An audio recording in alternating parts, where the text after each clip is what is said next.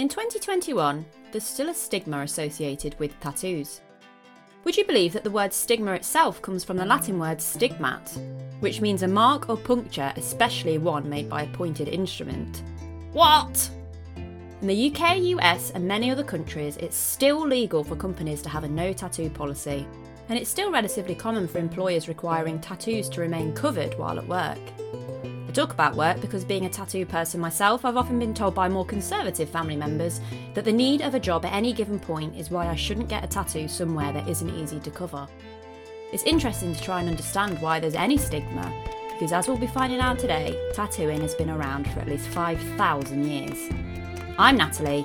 This is Across the Ages. You'll never guess who holds the record for the oldest physical evidence of tattoos. Pause for dramatic effect. It's only our favourite man of the ice, Ötzi. That's Ötzi the Iceman to you and me. If you're a regular listener, thank you, I love you, then this will come as no surprise because he also holds the record for the oldest shoe, the oldest hat, and the oldest bow and arrow. Ever the show off. For those of you not familiar with this chap, he was discovered in the Ötztal Alps in 1991. His body has been naturally mummified and preserved, giving him the title of Europe's oldest mummy, or daddy? Anyway, he was kicking about between 3400 and 3100 BCE. This is around the time when Stonehenge is built, that the Sydney rock engravings are created, and camels are domesticated in Egypt.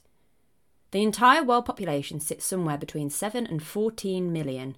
That sounds like a lot, but the population of Paris sits just under 11 million, which gives you an idea of how sparse the population was. So much space for activities. Ötzi has a whopping 61 tattoos. I know what you're going to ask. Does Ötzi have a tramp stamp? I mean, kind of? The vast majority of his tattoos are groups of lines. A group of scientists, Samadelli et al., decided to map out all of his tattoos to gain more understanding of prehistoric tattooing. Ötzi has dark skin, so historically it's been quite difficult to determine how many tattoos he actually has. Early studies found between 49 to 59, but this study was like, hello, there's clearly 61.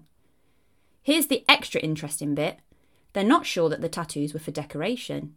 It is believed that the tattoos served a therapeutic purpose for the Iceman because the tattoo groupings tend to cluster around the lower back and joints, places where the Iceman was suffering from joint and spinal problems. So, going back to my previous question of the tramp stamp, yes, he has one, and surprisingly, it's not a butterfly like the one I got when I was 14. Don't worry, it's covered now with some lemons and bees and stuff. The tattoos may have marked the location for acupuncture treatments, or perhaps the tattoos were the treatment. Plot twist though. In a study, researchers spotted a tattoo cluster on his chest where there were no signs of an ailment. This newly discovered cluster could challenge theories about the purpose of the Iceman's tats. You never know though. He might have had medical issues in the area that were not preserved in his remains. Fascinating stuff.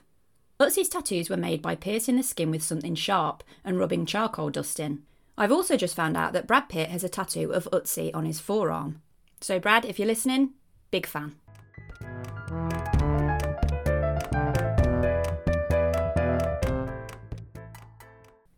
Ötzi holds the record for the oldest evidence of tattoos, but they were just little clusters of lines, so not the most exciting artwork. The oldest figurative tattoos feature an ox and a sheep. Not exactly the coolest animals in the world either, but okay. The Jebeli mummies who sport these tattoos were found in Egypt at the start of the 20th century. To be fair, the mummies date from around the same time as Ötzi, just a weeny bit earlier, around 3017 BCE. Both a male and a female mummy were found. According to research published in the Journal of Archaeological Science, the male mummy, estimated to have died at the age of between 18 and 21 from a stab wound in the back, ouch, has what they think is a Barbary sheep and a wild ox tattooed on his arm, symbolising strength and virility. I assume that the ox is a symbol of strength, but do sheep usually symbolise virility? The saying is at it like rabbits, but maybe we should bring back at it like sheep. The female has a series of S shaped motifs on her shoulder and an L shape on her arm, making her the oldest known tattooed female in the world. Get it, girl! The British Museum researchers, which is where the mummies currently live, suggest that her S shaped tattoos mirror motifs found on the pottery of the period, and the L shape probably represents a baton or crooked stave seen in depictions of ritual dance in ancient Egyptian art. Both sets of tattoos were etched into skin using a copper needle or something similar and then smashing in some soot.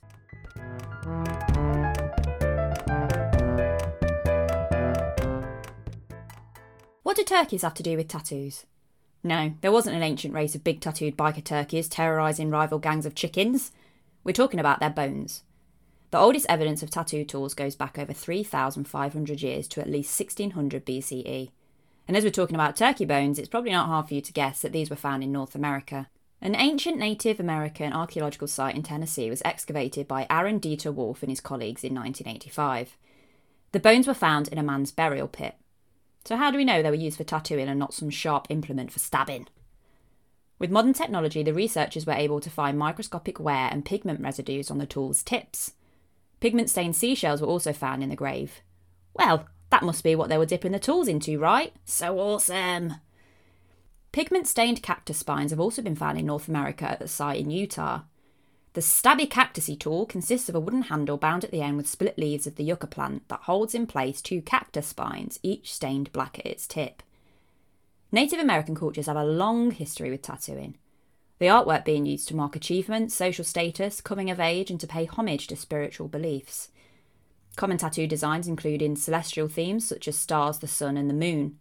Geometric patterns were also common. A totem is a spirit being, usually an animal, sacred object, or the symbol of a tribe, clan, or family. These totems were so important to the culture that many animals were also featured in the body art of individuals. Each animal carries a history and meaning which can be communicated through these tattoos. Some of the most powerful and important spirit animals were the wolf, bear, snake, and tortoise. Tattoos could identify what tribe each person was in, how many people they'd killed in battle, and even what individual family they belonged to. Only those that had earned the privilege of being tattooed were allowed to have them, and if a tribesman was found to have a tattoo that he hadn't earned, well, fuck. The tribe's council of elders would declare that the tattoo had to be removed, usually by cutting the marked flesh right from the transgressor's body. Harsh, and probably not a route you want to go down. Also, you better not make a noise showing any pain or discomfort while you're being tattooed, otherwise, everyone would think that you were a little bitch. Many colonists and explorers that unfortunately made their way to North America described Native Americans as being covered extensively with tattoos and that it was more difficult to find someone who wasn't tattooed. French explorers noted that one warrior chief of the Iroquois tribe was noted to have over 60 tattooed characters covering his chest and arms, each one symbolising an enemy that he had killed in the heat of battle. Both men and women had tattoos. Men had tattoos that covered their chests, thighs, and legs below the knees. A particular place of importance was the back in between the shoulder blades. This was where most of the warriors chose to have their identifying tattoos placed, as well as some of the tattoos that they earned during their time in battle. This was considered to be especially scary and was often used as a means of intimidation to warn the members of the opposing uh, tribes not to fuck with them. Women had their tattoos placed over their breasts, on their shoulders, and on the forearms, from the elbow all the way down to their knuckles. They also had tattoos on their legs, from below the knees to their ankles. This placement was used to make them extra beautiful, as well as tell their life story amongst their people.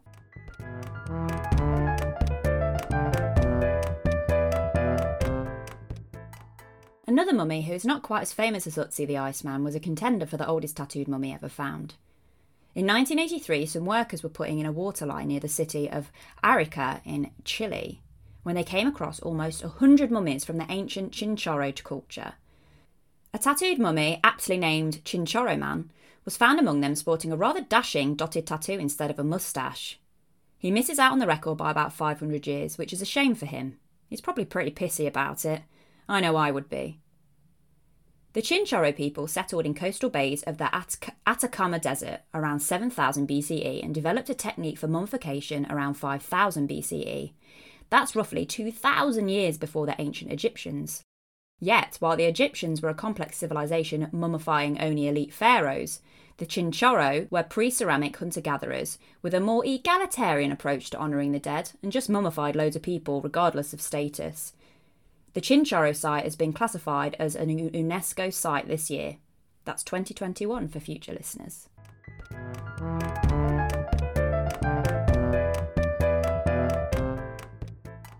A little bit further north in North America, we start to move to indigenous Inuit cultures. I read about one sentence that talked about skin stitching, and I was like, what is this? An ivory mask found on Devon Island, an island in Canada, dating from 3,500 years ago, is decorated with lines from the eyebrows up, from the middle of the forehead down to the nose, and also from under the nose down to the chin. There are also three arrows pointing to the corners of the mouth. These are believed to be evidence of tattoos. I went down a little rabbit hole and have been watching videos on this method of tattooing that is currently undergoing a revival in the Inuit communities. A group of six Greenland Inuit women dating from 1475 also revealed evidence for facial tattooing. Infrared examination revealed that five of the women had been tattooed in a line extending over the eyebrows, along the cheeks, and in some cases with a series of lines on the chin. Another tattooed female mummy, dated a thousand years earlier, was also found on St. Lawrence Island in the Bering Sea. Her tattoos of dots, lines, and hearts confined to the arms and hands. Skin stitching is how it sounds. The skin is literally stitched with soot covered thread, which then leaves tattooed lines under the skin. Traditionally, needles were slivers of bone and the thread consisted of sinew from whale or caribou. Modern artists have moved to stainless steel and cotton. Lars Krutak, an anthropologist who studied indigenous tattooing globally for almost 20 years, says that the same kind of tattoos appear right up to the 1880s. So, for thousands of years, the style remained the same. In the late 19th century, however, you start to get Christian missionaries landing in the area and being like, yo, that's massively not Christian, guys, not cool. Traditional Inuit facial tattoos were banned because of outsiders' fear that tattoos were linked to shamanism and unchristian principles, perhaps even evil. As the regions became increasingly influenced by Christianity, tattooed markings became increasingly taboo. Ugh. Traditionally, Inuit tattoos were done almost exclusively by women and for women, serving as an important rite of passage to womanhood, as well as marking other important moments in a woman's life. There's a really cool interview with Holly Mititquq Nordlum, sorry if I've butchered that, who is a traditional Inuit hand poke and skin t- stitching tattoo artist. She explains that the first lines tattooed on the chin marked a girl who had become of age and was now an adult. Tattoos symbolise moments in a woman's life, reflecting things like marriage and children. More tattoos meant a woman was older and had accomplished more in her life. Traditional tattooing is now returning as an integral part of Indigenous identity and culture in the Arctic.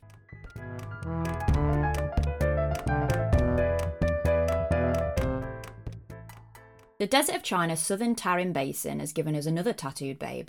This woman was wandering about somewhere between 1000 and 600 BCE. Archaeologists believe that she was a possible sacrifice who was then buried in a village cemetery. The site where she was found boasts wonderful artefacts like hundreds of giant phallus and vulva posts made of poplar, among other things that you probably wouldn't find in a sex shop. The phalluses would only fit into the vagina of the most daring women because they're an eye watering 13 foot tall. Good luck with that. The woman had brown hair with white streaks that had been braided and tied with red wool string, and her eyebrows had been painted just before her death. Victor Mair, who has studied the mummies for more than 30 years, believes that the woman's charcoal and soot tattoos were likely ornamental or symbolic. They include moons on her eyelids, ovals on her forehead, and a decorative scroll pattern on her left hand and wrist. They kind of look similar to henna tattoos, but a little bit less swirly. Eyelid tattoos are on a next level of pain. Let's hope she'd had them willingly.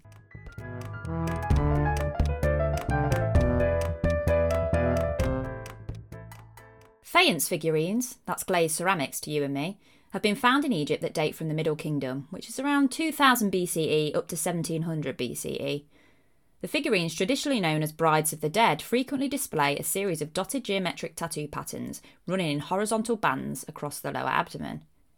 According to Egyptologist Robert Bianchi, dependent upon their context, these figurines can be interpreted as guarantors of the deceased's procreative abilities on analogy with those of the goddess Hathor, that's a fancy way of saying she was fertile. Hathor represented fertility, childbirth, and love, and welcomed the dead into the next life. As well as the figurines, a number of tattooed mummies have been uncovered. The most famous of these was discovered by French Egyptologist Eugene Grébaut in 1891.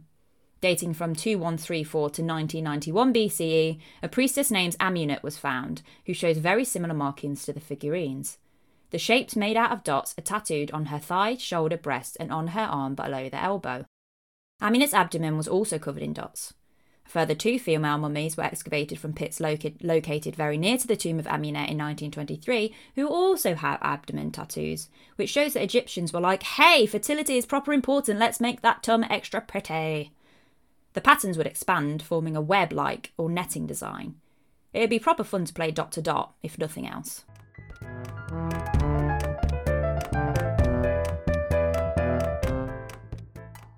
Would it be an episode of Cross the Ages without talking about the Romans and the Greeks? absolutely not. So here we go. The ancient Greeks did, didn't really like tattoos, it turns out. Territories around ancient Greece had them, and that's why the Greeks didn't like the things, viewing those that wore them as uncouth barbarians. In 512 BCE, they had a little look at the Persians, who by that time were using tattoos to mark their slaves. The Greeks were like, Mate, that is such a good idea.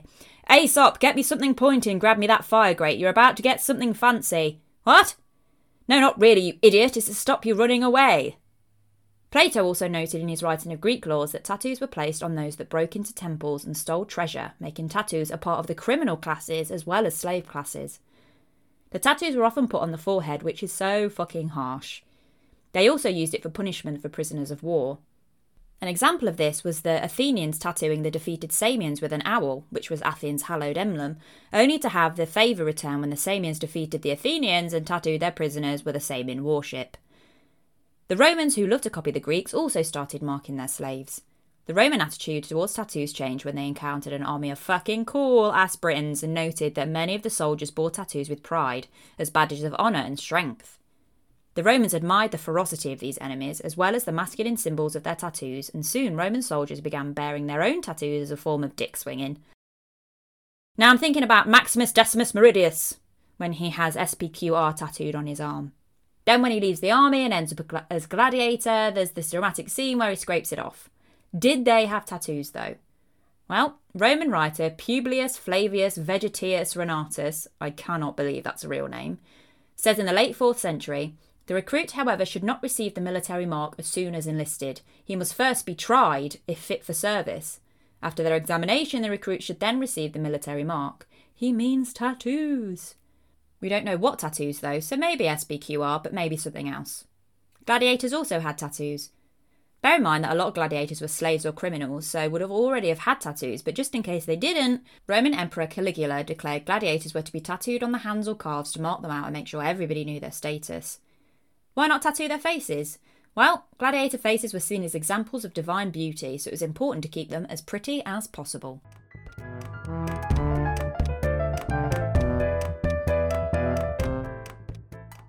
You know what? I don't actually tend to talk about the people of ancient Britain a lot, but today I will. Some of the tribes in ancient Britain survived from 7000 BCE to around 875 CE. The ancient Britons were not one people. They consisted of loads of tribes, including the Celts, the Gauls, the Goths, the Teutons, the Picts, and the Scots. Dominus Julius Caesar says in 50 BCE, all Britons paint themselves with woad, which turns the skin a bluish green colour, hence their appearance is all the more horrific in battle. I know, right? The image of Mel Gibson in that sexy kilt has just popped into your noggin. There's no evidence of woad being used in anything more than body art, though. My dear friend Adele, who I mentioned last episode, is doing a PhD on Iron Age Britain, and she says, and I quote, Caesar and those fuckers said a lot of shit to make the, air quotes, barbarian tribes out to be dangerous others. So we don't really know what is true and what is a load of shit. From 7000 BCE to around 845 CE, the Picts lived in Scotland. They were allegedly covered from head to toe in elaborate tattoos, causing the Romans to refer to them as the Picti, which is Latin for the painted ones. Animals were the main cause of inspiration for the tattoos of the Picts. They decorated their bodies with images of birds, fish, and various beasts of the region by pricking their skin with sharp bits of bone dipped in coloured grasses. The vast majority of what we know about the body art of Pict tribes comes from the Romans, and as we know, they were keen to make them out sound like savages. And as we learned earlier, they thought that being tattooed was particularly barbarian.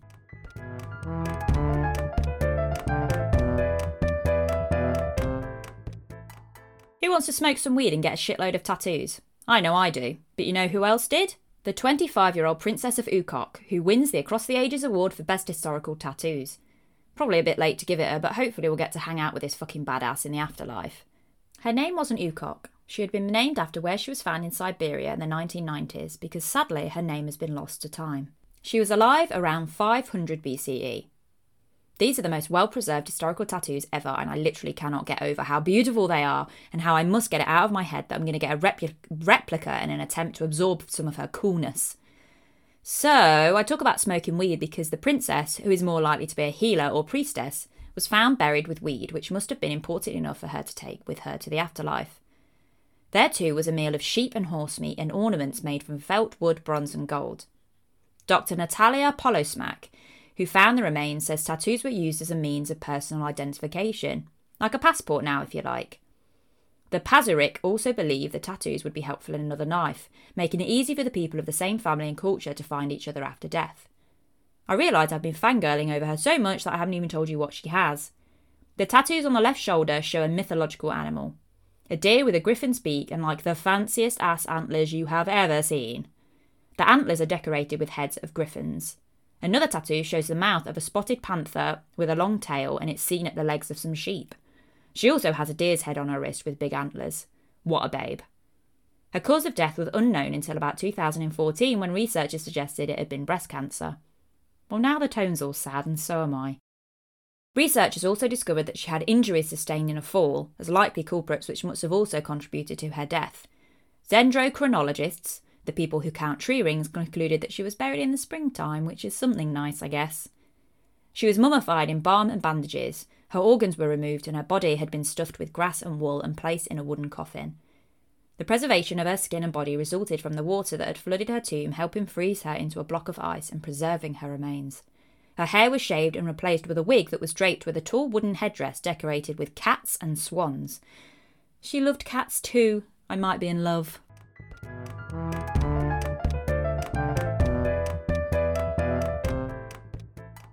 Hold on to your knickers because we've taken a massive leap across time and now we're in the 18th century. I know, I know. What the hell happened in between? My answer is tattoos. That's what happened. In 1771, James Cook was one of the first European explorers to visit some Polynesian islands, specifically Tahiti and New Zealand. When we talk about traditional tattoos, we usually think of Polynesian tattoos, which are steeped in both the history and cultural identities of the various nations.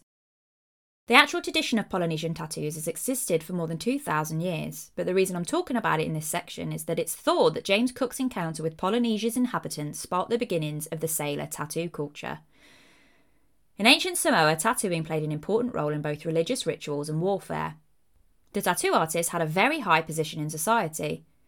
He usually tattooed groups of up to eight men during a ceremony attended by friends and family members. The Samoan warrior's tattoo began at the waist and extended just below the knee. Not wanting to miss out on the action, though, it wasn't unusual for Samoan women to be tattooed too. The designs were different, though, and featured delicate flower like patterns on the hands and lower parts of the body. Polynesian designs are filled with meaning, and each representation can carry many meanings rather than just one. The ocean is obviously going to be incredibly important to ocean-faring people, along with all the creatures in it. In some Polynesian cultures, it's said that on your final journey to the afterlife, turtles will come and guide you to your final destination. Coincidentally, both the ocean and turtles are important designs incorporated in tattoos and can symbolise health, fertility, death, and change, among many others. Other important figures include shark teeth, geckos, tiki semigod figures, and stingrays. The word tattoo comes from the Tahitian term tatatau, or tatau, meaning to hit or strike. I love facts like that, they make me so happy. So now we've had a very, very brief introduction to Polynesian tattoos, let's go back to the 18th century. Inspired by the Polynesians and needing to while away the hours on long sea voyages, Royal Navy sailors started to try their hand at amateur tattooing. By the late 18th century, around a third of British and a fifth of American soldiers had at least one tattoo. Spurred by the 19th century whaling expeditions and long trading voyages, tattooing continued to spread among both naval and merchant seamen, and then from them to those on land. Sailor tattoos started to develop their own tradition, and certain tattoos could tell you something about the owner. An anchor indicated that the sailor had crossed the Atlantic. A dagger piercing a heart could tell you that someone has been cheated on. And a swallow showed that the sailor has travelled more than 5,000 nautical miles. It wasn't always camaraderie and sunshine, though. There was a syphilis outbreak in Portsea Barracks in 1888 which affected 12 men because a tattoo artist with syphilis was spitting in the inks and wiping the tattooed ink. And was wiping the tattooed skin with spit and polish.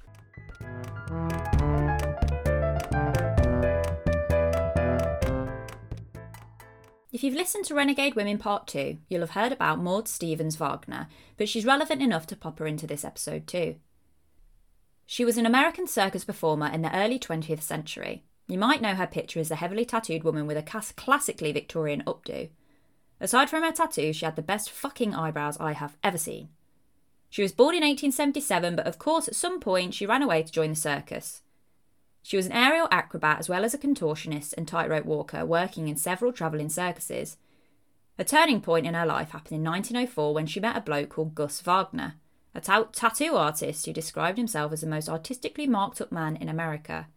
He used a trademark stick and poke method of tattooing, working exclusively by hand, preferring it over using an electric machine which had been invented in 1891 by Samuel O'Reilly. Maud and Gus hit it off and she agreed to go on a date with him if he taught her how to tattoo. Maud was already a painter, so was able to pick up the skill quickly and became one of the first well known female tattoo artists in the Western world. After a short time, Maud was soon decorated with badass drawings of monkeys, birds, tigers, horses, snakes, plants, and women. She also has her own name tattooed on her arm. The pair travelled with the circus working as tattooists. At the time, the tattoo biz was almost entirely dominated by men, and Maud paved the way, showing women that they too have a place in the world of tattoo.